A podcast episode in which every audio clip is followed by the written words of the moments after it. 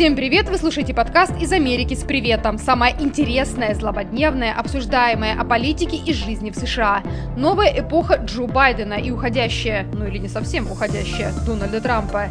Как меняется Америка и что это значит для России. О важном простыми словами и без цензуры. С вами Юлия Ольховская. И Артур Кабдрахманов. На повестке у нас сегодня новый катаклизм. Расскажи о нем. Не знаю насчет катаклизма, но паника и то, что происходило на восточном побережье и происходит до сих пор в США, назвать точно можно, в Америке закончился бензин.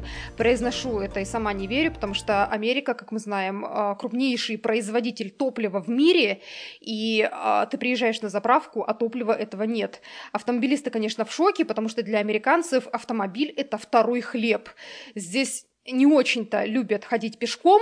Даже соседи наши в магазин, который буквально там в 10 минутах э, ходьбы, ездят на машине, потому что у нас нет э, пешеходных дорожек, проложенных до некоторых магазинов, проще доехать, но так устроена американская жизнь. Автомобиль здесь все.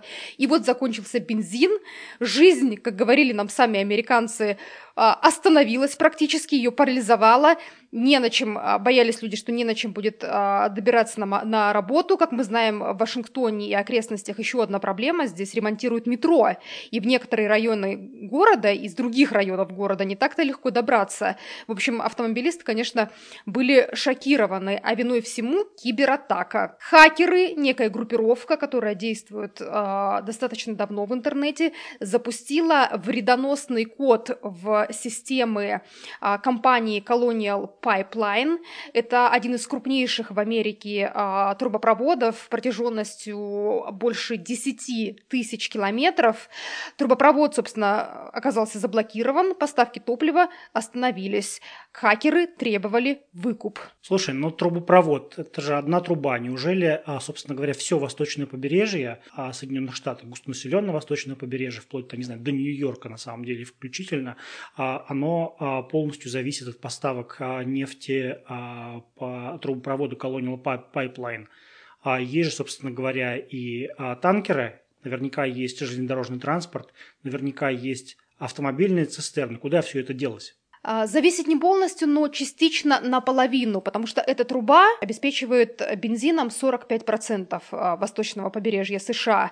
Да, ты прав, можно теоретически доставлять а, топливо в автоцистернах и по воде, что, собственно, и собирались сделать. Но, как вдруг выяснилось, в Америке дефицит рабочих рук, тех самых рук, которые рулят вот этими большими автоцистернами, дефицит в прямом смысле слова.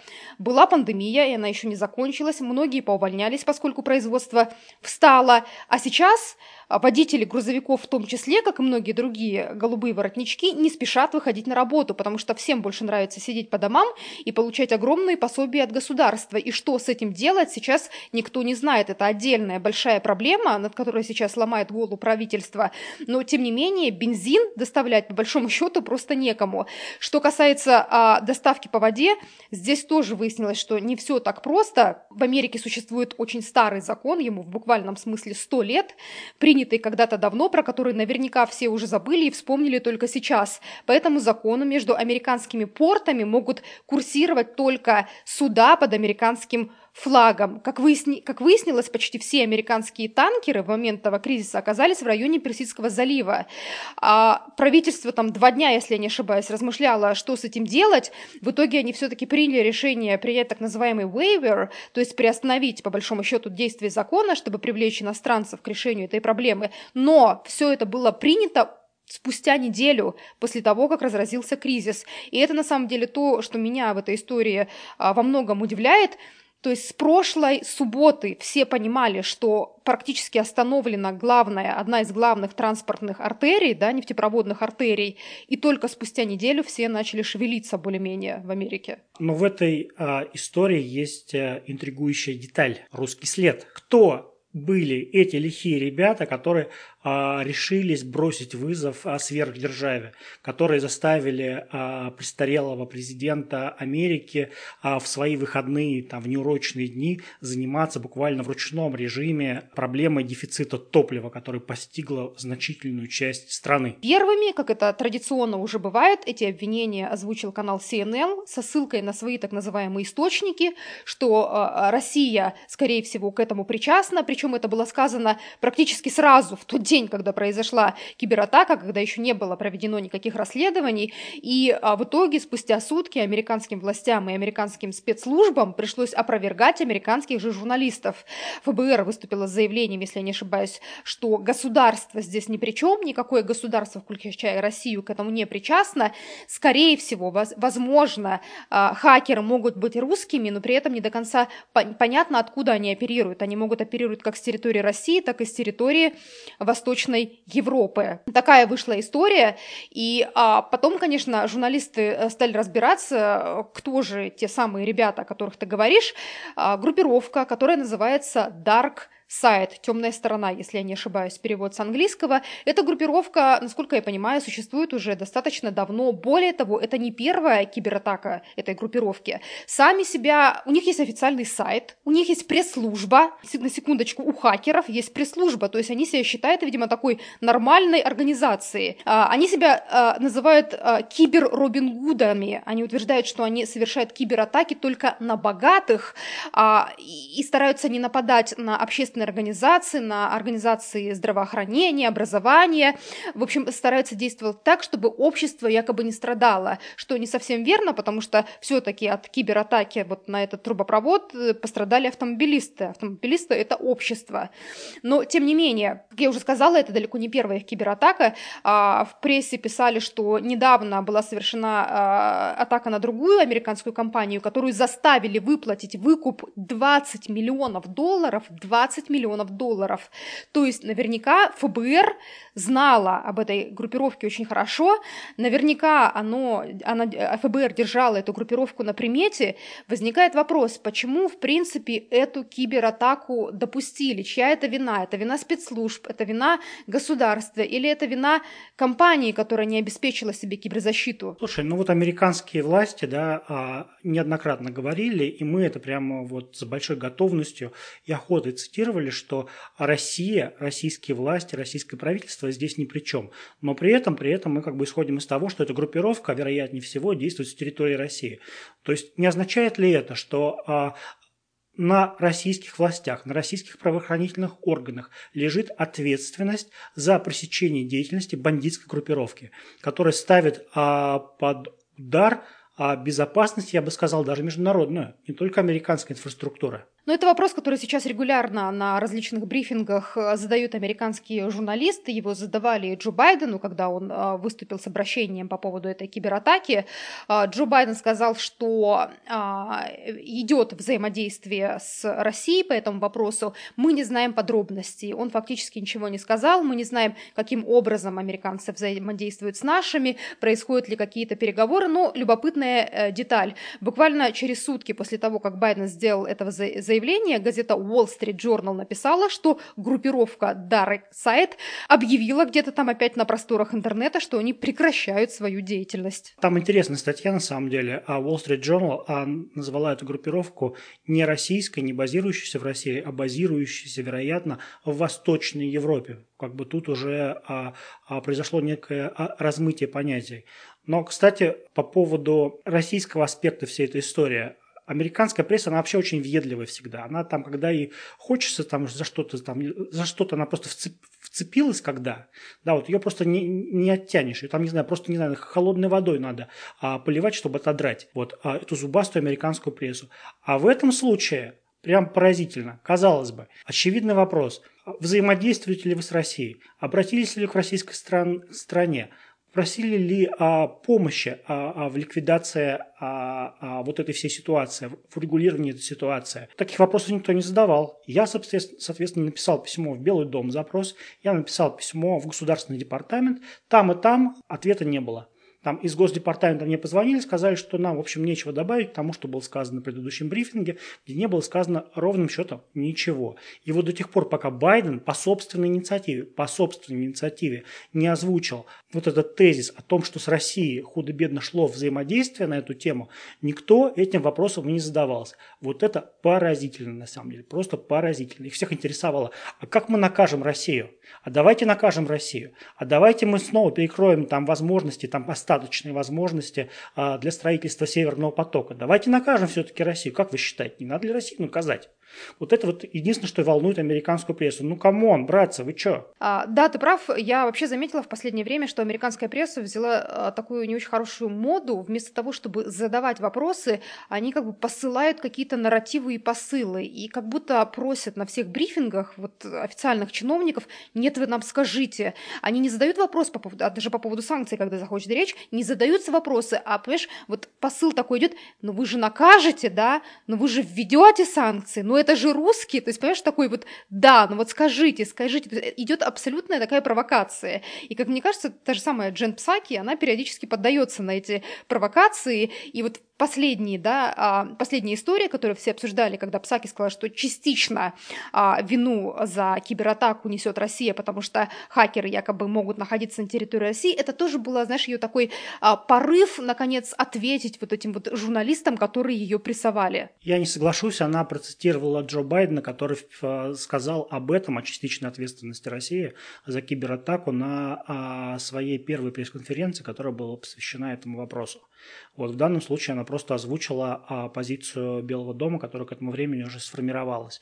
А там был еще другой момент. Они, например, а, им сказали, что мы вот эту ситуацию практически урегулировали. Вот ждите хороших новостей. Ну, казалось бы, давайте как бы выясним, э, там, как вы это регулировали, да, что вы там, как бы поймали группировку, заставили у них ее отдать там а, отворованные данные, дать ключи к, к разблокировке вот этих систем, а, или вы заплатили выкуп. Очень долго-долго, собственно говоря, не было понятно, как ситуация была урегулирована, да, то есть далеко не сразу. Далеко не сразу задавались этим вопросом. Ну и как-то урегулировалась ситуация? Как? Ситуация урегулировалась очень просто, причем компания э, это тщательно скрывала, но ничего в Америке невозможно скрыть без того, чтобы это не утекло в прессу. Э, и пресса узнала, что компании пришлось заплатить выкуп 5 миллионов долларов. Причем ФБР была против, администрация была против, но обычно спецслужбы выступают против, чтобы компании платили э, какие-либо деньги, потому что считают, что таким образом они только поощряют хакеров совершать новые кибератаки. Но, видимо, у компании не было выбора, потому что кризис нарастал, и эта выплата была сделана в тот день, когда, мне кажется, вот история с бензином, с нехваткой бензина, она уже достигла критической точки. Больше, чем на 50% заправок в некоторых штатах э, закончилось топливо, не работали заправки, и, и что дальше? А, то есть явно компания не понимала, как еще можно выйти из этой ситуации. И, в принципе, я когда а, вспоминаю предыдущие кибератаки и сообщения, которые появляются в прессе, обычно всегда жертвы вот этих кибератак, они обычно всегда платят этот выкуп. Ну, это говорит о чем? Это говорит о том, что а, мы находимся сейчас в такой ситуации, когда а, существует абсолютно новая сфера для а, нанесения ударов, да, то есть мы знаем, что есть море, есть земля, есть космос, а есть киберпространство. Киберпространство, которое ничем и никак не регулируется, где есть некие ребята, типа вот этого э, компании э, DarkSide, которые делают все, что хотят, они считают, что они хорошие, что они, понимаешь, как бы зарабатывают на богатых, и кто их должен контролировать? Полиция бессильна, все бессильны. Пора браться за эту сферу, нужно вырабатывать какие-то единые правила поведения, какие-то механизмы контроля. Это, собственно, то, о чем говорил Путин и, и о чем сейчас, наконец, заговорил Байден впервые. Ну да, складывается ощущение такой пиратской воль... вольницы, да, то есть э, какие-то лихие ребята там под э, а, черным джеком, а, вот, они там носятся по компьютерным сетям, а, вот, и грабят галеоны. Знаешь, вот периодически возникает ощущение, что Россия в этой, в этой всей ситуации выступает в роли такой тартуги, то есть э, такой безопасной гавани. Если посмотреть вот на вот эти многочисленные случаи, когда а, в Америке задерживают, а, судят, приговаривают к длительным тюремным срокам россиян, то в большинстве случаев, в абсолютном большинстве случаев речь идет о, о киберпреступлениях и люди сознаются в этих преступлениях. И там э, патриотизмом, Робин Гудством и не пахнет. Они просто воруют деньги. Вот тупо воруют деньги. У простых людей, между прочим, по всему миру. А дело в том, что американцы очень хорошо рекламируют и специально придают огласки те случаи, когда они а, кого-то где-то арестовывают, когда идут громкие процессы а, над русскими хакерами, и понятно, что они получают обычно очень длительные сроки, американцы наказывают за такие а, преступления серьезно. Это не значит, что в Америке нет своих хакеров. Это не значит, что американских хакеров там не, заде... не задерживают где-нибудь в Китае или в Европе или еще где-то. Мне кажется, просто другие страны не придают а, огласки вот этих ситуациях такое а, большое значение, какое придают американцы. Потому что, конечно же, сейчас мы живем а, в такое время, когда здесь, в Америке, Россия – это образ всеобщего зла. Американцы формируют этот нарратив как могут. И вот эти вот истории с огласками о том, что вот российских хакеров здесь наказали, там наказали, тут поймали, это не значит, что только российских хакеров задерживают. Это значит, что просто американцы очень хорошо делают пиар. У меня такое ощущение, что это неизбежное следствие заблокированных коммуникационных каналов между а, Россией и Соединенных Штатов. У нас настолько плохие отношения, что, собственно говоря, а, информация, да, вот эти просьбы о помощи, запросы, а, которые, в принципе, нормальная практика вза взаимодействия а, любых стран мира, а вот между Соединенными Штатами, Соединенными Штатами и Россией просто не проходит. Вот, и поэтому а, а вот этих хакеров отлавливают не в России, когда они куда-нибудь выезжают, например, там в Израиль отдохнуть, погреться, да, их там-то как бы ловят по запросам Интерпола. А тут с Россией не получается, видимо, да, там, потому что вот порушили, порушили а, все каналы сотрудничества и взаимодействия. Ну, огребайте на самом деле. Ну, слушайте, так тоже нельзя. Я думаю, что поэтому нужно как-то все стабилизировать, как-то выруливать на а, конструктивные модусы существования. Все-таки большие страны, живем на одной планете. Хочется верить, что точно так же думают представители американской администрации, в частности, Энтони Блинкин, который на следующей неделе, как мы знаем, будет встречаться с э, Сергеем Лавровым и, скорее всего, будет обсуждать подготовку к предстоящему саммиту Владимира Путина и Джо Байдена, хотя непонятно до конца еще, где он и когда точно пройдет, но хочется верить, что действительно вот эта встреча, если она все-таки состоится, станет каким-то таким знаковым шагом и знаковым моментом, с которого наши отношения начнут, ну, хотя хотя бы не а, улучшаться, если ну как-то стабилизироваться. Но тем не менее, давай перейдем к следующей теме. Мы договаривались с тобой, что обсудим сегодня еще одну горячую прямо горячую в прямом смысле слова тему.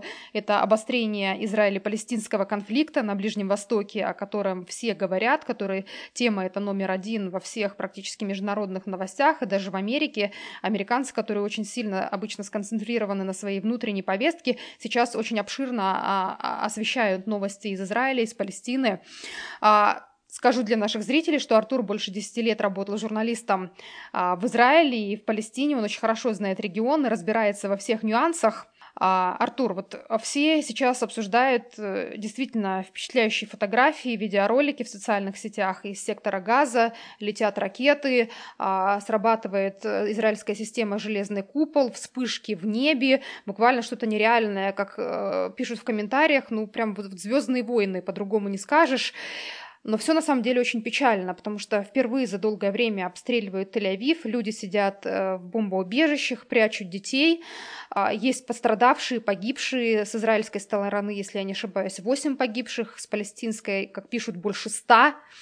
А, серьезное обострение конфликта. А, расскажи, с чего все началось и почему э, напряженность так быстро наросла, буквально в течение нескольких дней? Ну, это действительно самое тяжелое обострение конфликта с 2014 года. А в 2014 году война продолжалась между а, Израилем и палестинскими группировками сектора Газа аж 50 дней – на то были свои причины, а, и вот с тех пор такой большой войны не было.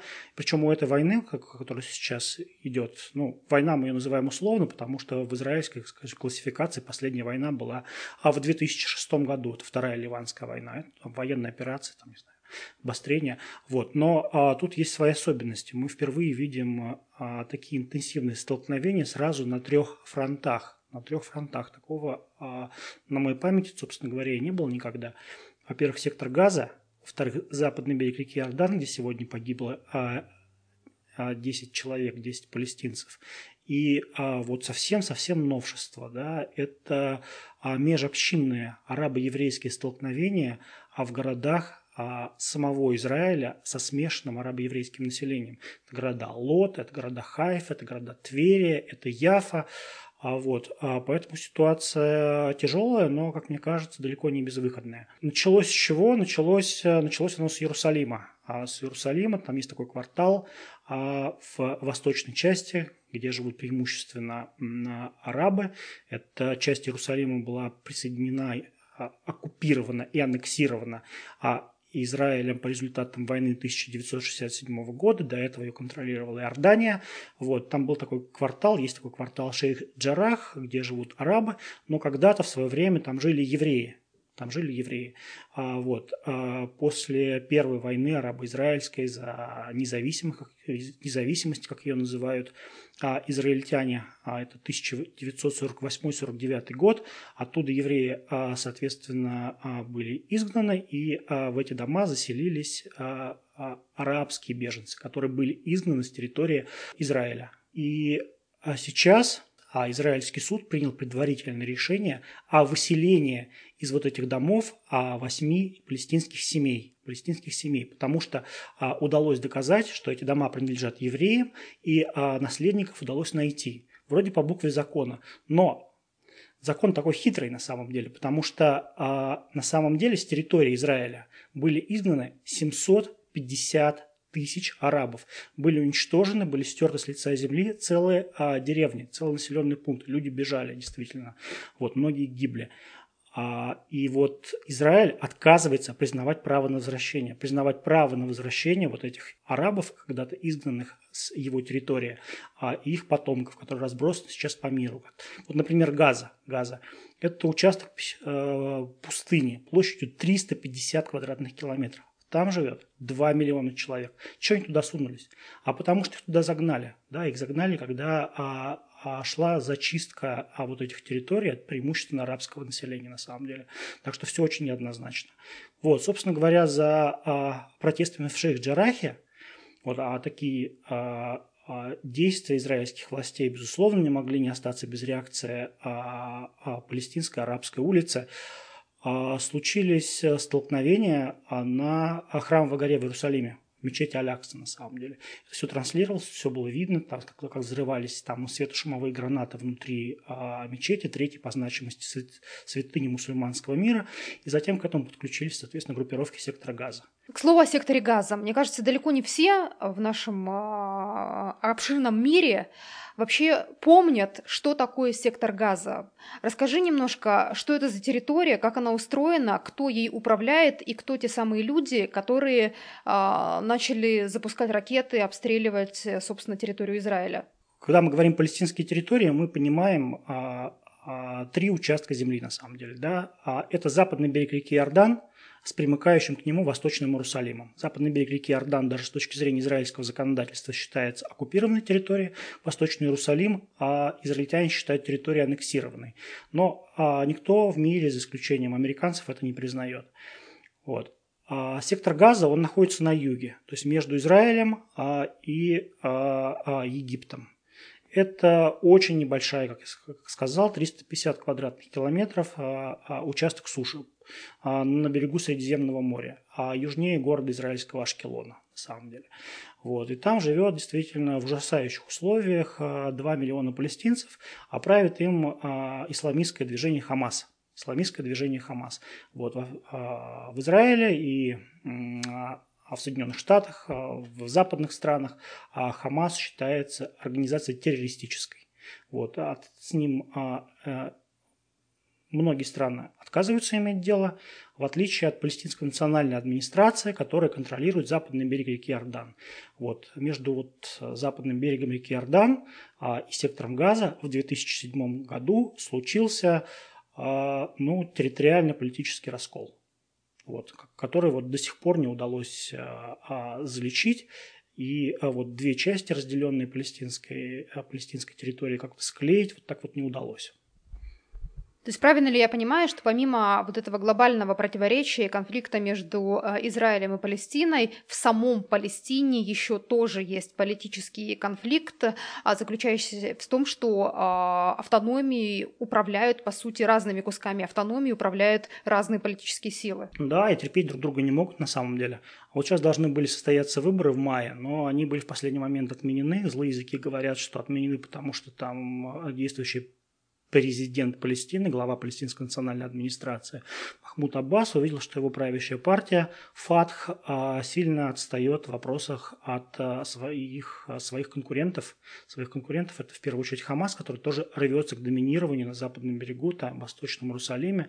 И, возможно, в обострении конфликта сыграла свою роль внутриполитическая палестинская динамика но она сложна, и я думаю, что может быть даже вторично по сравнению с а, другой внутриполитической темой, внутриполитической большой игрой, это а, а, которая разворачивалась как раз уже в Израиле.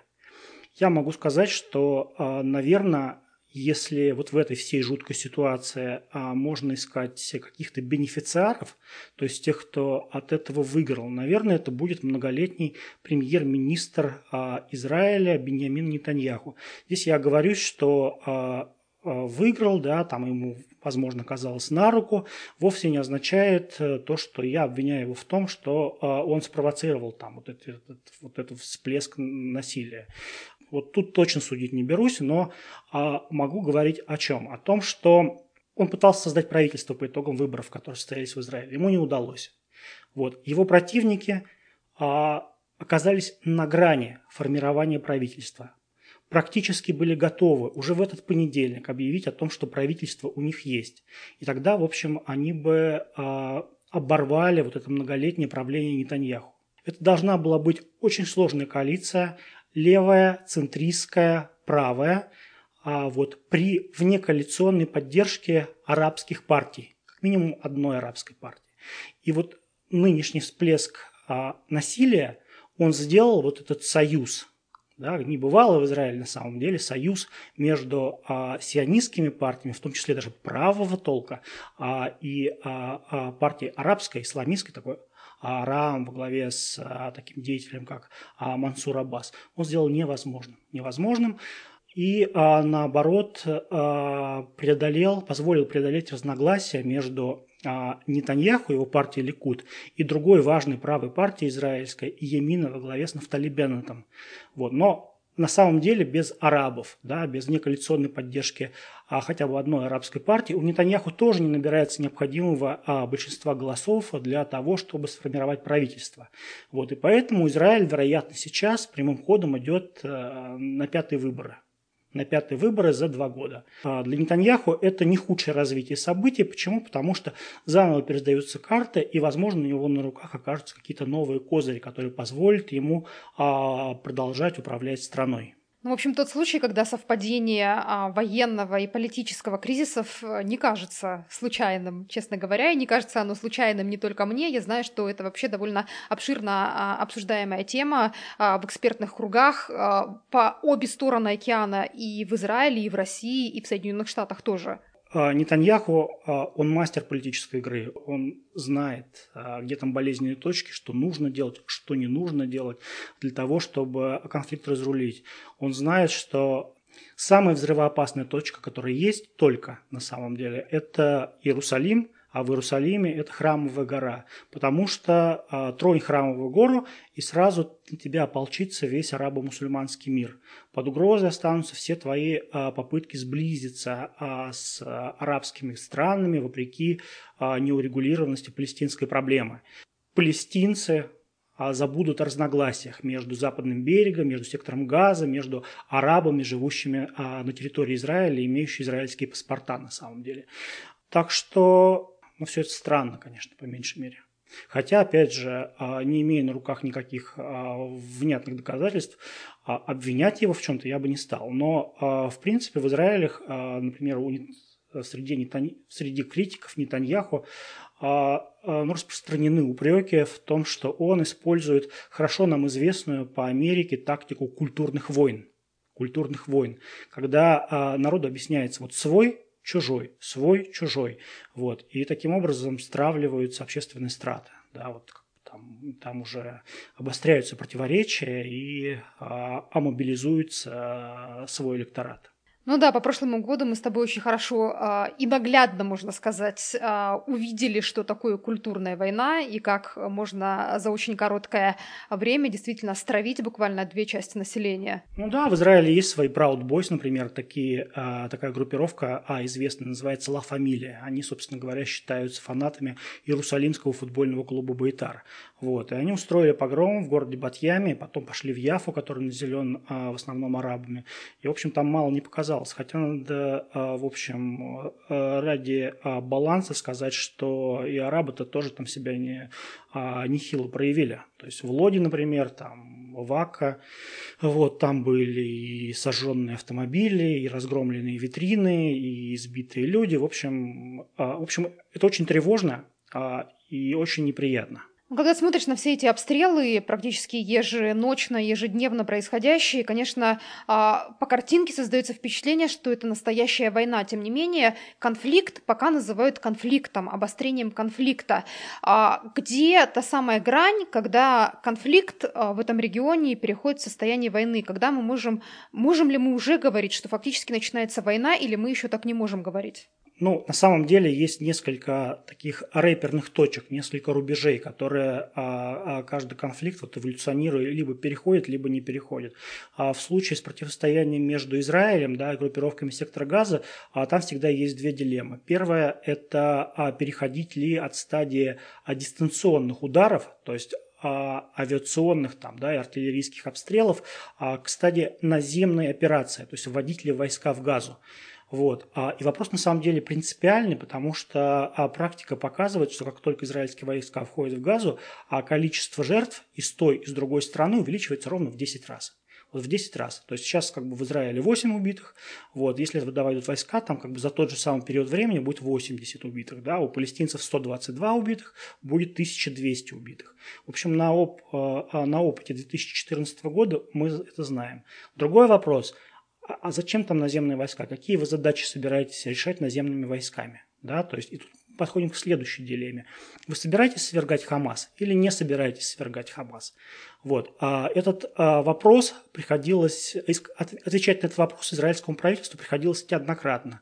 И каждый раз а, выбор делался в пользу сохранения режима Хамас. Это кажется а, контринтуитивным, но на самом деле в этом есть большая сермяжная правда. Во-первых, для того, чтобы разоружить сектор газа, нужно несколько лет, нужно огромное, огромное военный контингент, который будет находиться на враждебной территории. Там будут потери неимоверные на самом деле. Свергнув Хамас, ты берешь на себя ответственность за а, обеспечение нужд двухмиллионного населения. Это миллиарды-миллиарды долларов. То есть ради чего? Непонятно.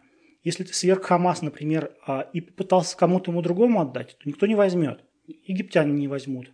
Зачем им это? Это абуза. У них на самом деле есть свой Синай, там вплоть до Эль-Ариша никем не населенный, на самом деле. Даже, даже до Шарма-Шейха, на самом деле, никем не населенный. Там земли выше крыши. Газа им точно не нужна.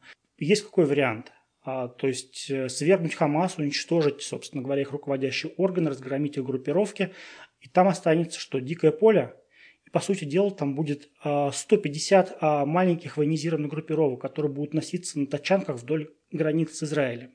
И потом запускать каждую, каждый из них там, по ракете две каждую ночь, каждый час, я не знаю, там, когда угодно. Вот. И израильтянам придется охотиться за каждой этой маленькой группировкой, чтобы ее там наказать. Да? А с, а с Хамасом а, там ситуация другая. Они как бы держат территорию и отвечают за свои слова. То есть, если какая-нибудь неуправляемая, они подконтрольная Хамасу группировка выпустила ракету, Израиль как делает? Он обстреливает наблюдательный пункт или командный пункт Хамаса на границе, а посылая сигнал «решите этот вопрос, или мы будем разбираться с вами». То есть вы наш адресат на самом деле, и это очень удобно для Израиля. Расскажи, каков механизм разрешения вот, традиционный этих конфликтов и Каковы перспективы на этот раз? На что мы можем рассчитывать? Можем мы э, рассчитывать на традиционный механизм посредников или в этот раз мы на него рассчитывать не можем? А, мы, безусловно, можем рассчитывать на традиционных посредников, главным из которых выступает даже не Соединенные Штаты Америки, как многие могли бы подумать, а Египет.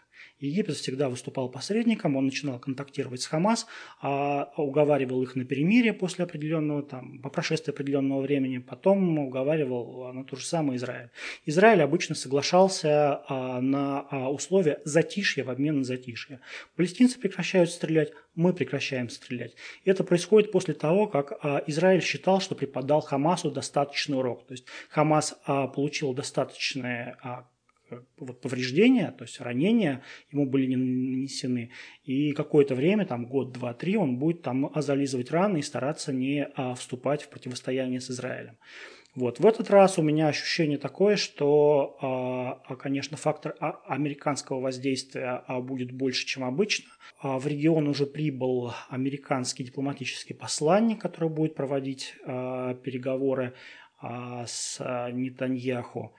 И мне кажется, что окончание а, войны, ну, как мы ее называем, да, договоримся так, с определенной долей условности называть войны, а, можно ожидать в ближайшие дни. Потому что в воскресенье уже назначено заседание Совета Безопасности ООН по поводу а, нынешнего обострения. И там, вероятно, будут а, приняты какие-то решения. Более того, а, важную задачу в этом противостоянии, личную задачу в этом противостоянии решил для себя Нетаньяху а, конкурирующее правительство, а оно нейтрализовано, сорвано, обезврежено, его не будет, соответственно, у него есть возможность там досидеть в кресле премьера до следующих выборов, там себя проявить и продолжить управлять страной. Ну, ты упомянул э, заседание Совбеза ООН, еще посмотрим, состоится ли оно. Как мы знаем, первоначально планировали это заседание провести в пятницу, но Совбез даже не смог собраться, потому что встречу по непонятным причинам заблокировали американцы. Посмотрим, как будет в этот раз. Заблокировали они ее а, а по более-менее понятным причинам, эти причины объяснил Блинкен, он сказал, что нужно дать а, дипломатии еще время поработать. На самом деле, вероятно, это а, там, американцы дают время Израилю продолжить удары по Газе а, какое-то определенное время, но а, явно не очень длительное. Вот, по поводу воскресенья, начала недели, это то, на что уже а, согласились американцы. То есть, собственно говоря, а, Государственный департамент сказал, что в начале следующей недели они будут рады принять участие в открытой дискуссии а, по поводу палестино-израильского конфликта. Что меня во всей этой истории а, печалит, я вот смотрю эти видеоролики, смотрю, как люди и с одной, и с другой стороны а, страдают и гибнут, как а, в ужасе прячут своих детей, как а, гнев, ярость на палестинских территориях, на израильских территориях, обстрелы, разрушения. И ты понимаешь, что это закончится ничем. Ничем в том смысле, что каким бы ни был финал, скорее всего, он главное главную проблему не решит. А главная проблема – это в, том самом, в той самой неразрешимости этого конфликта. А, палестинцы останутся при своем, израильтяне останутся при своем, и каждый будет а, продолжать жить так, как он считает нужным. В Израиле там будут очередные, может быть, выборы, на палестинских территориях Хамас опять начнет запасаться ракетами для того, чтобы иметь какие-то а, запасы э, к следующему конфликту. До какой степени это будет продолжаться? На твой взгляд, вообще есть какое-то рациональное и видимое в, в какой-то обозримой перспективе решению этого конфликта. Возможностей для а, урегулирования окончательного урегулирования палестинско-израильского конфликта в обозримой перспективе я не вижу. Вот. Во всей этой истории, которая произошла, а, был один момент, который меня, а, честно говоря, очень расстроил и мне очень не понравился. Дело в том, что, видимо, вчера израильские власти, израильская армейская спецслужба, на которую с которой мы привыкли а, ну, достаточно плотно и конструктивно взаимодействовать, они использовали прессу и, свое доверие к ним в собственных а, а, целях. Они распространили информацию о том, что Израиль начал наземную операцию в Газе. Сначала был выпущен двусмысленный твит от имени армии обороны Израиля, где было сказано, что воздушные и наземные войска атакуют в цели в секторе, в секторе Газа. Наши западные коллеги, вероятно, подумали, что речь идет действительно о наземном вторжении, Хотя а, нам, в общем, было достаточно понятно, что для наземного вторжения пока не а, а, собрано достаточно сил. Напомню, что в 2014 году наземная фаза операции началась после того, как было мобилизовано 40 тысяч резервистов. А там речь пока об этом не идет. Но еще больше сумятицы внесли комментарии главы международной службы израильской армейской пресс-службы подполковника Йонта Канрикуса. Этот человек взял и сообщил агентству France Press, газете Wall Street Journal о том, что израильские войска действуют в секторе Газа. И сегодня утром мы читаем хвалебные, просто вот такие бахвальные, я бы сказал, бахвальные а, реляции о том, как а, весело и хорошо и задорно и умно а, израильтяне обманули палестинских боевиков. Те типа поверили, поверили информации уважаемых западных агентств и спрятались по всяким своим туннелям, которые там проложены там по газе, такие, такие вот наступательные туннели, для того, чтобы дать бой а, израильской пехоте, которая якобы входит в газу, израильским танкам. А израильтяне на это рассчитывали и разбомбили эти туннели и завалили их под землей. Мне кажется, что а, так использовать, так цинично использовать, злоупотреблять доверием, которое, а, которое есть да, вот, к, к, к вот этим людям, а, ну нельзя. Это на моей памяти второй такой эпизод. Первый эпизод этот был э, очень давно, на самом деле, может быть, году в 2007 а, когда а, нам всем сообщили в субботу, когда мы ждали действительно конфликта в Газе, не было понятно, когда начнется, что в субботу война не начнется, потому что у нас заседает израильское правительство, где будет обсуждаться вопрос, начинать ли военную операцию в Газе, как быть с Газой. Вот, вот тогда этот самый вопрос был поднят. Вот. Естественно, мы все передали о том, что, ну, да, там Израиль сегодня, израильское правительство решает, что делать с Газой. И вот когда мы об этом сообщили, Израиль нанес массированный удар по Газе. Массированный удар по Газе. Хамасовцы этого не ждали у них было построение личного состава выпуска, личного состава выпуска а, полицейской академии. То есть там ну, ребята, которых там подготовили, там, не знаю, регулировать движение, там, не знаю, бороться с уличной преступностью. Вот. Они были построены для того, чтобы вручить погоны. И их разбомбили. Их разбомбили просто на плацу.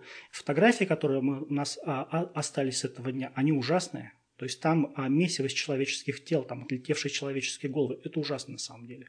И вот а, и очень горько осознавать, что нас тогда тоже использовали для, а, для а, а, дезинформации. Сейчас история повторяется. Ну, на это обратили внимание американцы тоже, потому что я сегодня видела заголовки статей э, в американских газетах, где, да, было подчеркнуто о том, что вот сначала армия обороны выпустила такое сообщение, а потом сама себя опровергла, но это сообщение явно было рассчитано на то, что его э, перехватит и усвоит, что называется, Хамас. Поэтому, да, тема эта сегодня широко обсуждается и в Америке тоже.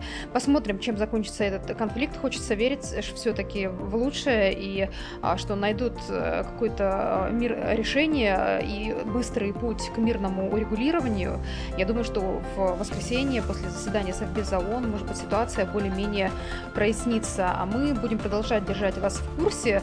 Спасибо большое, что вы нас слушаете. Я напомню, что ваши предложения, пожелания, замечания, вопросы вы можете отправлять на адрес нашего электронного ящика америка-подкаст собака яндекс.ру. Еще раз, америка-подкаст собака яндекс.ру.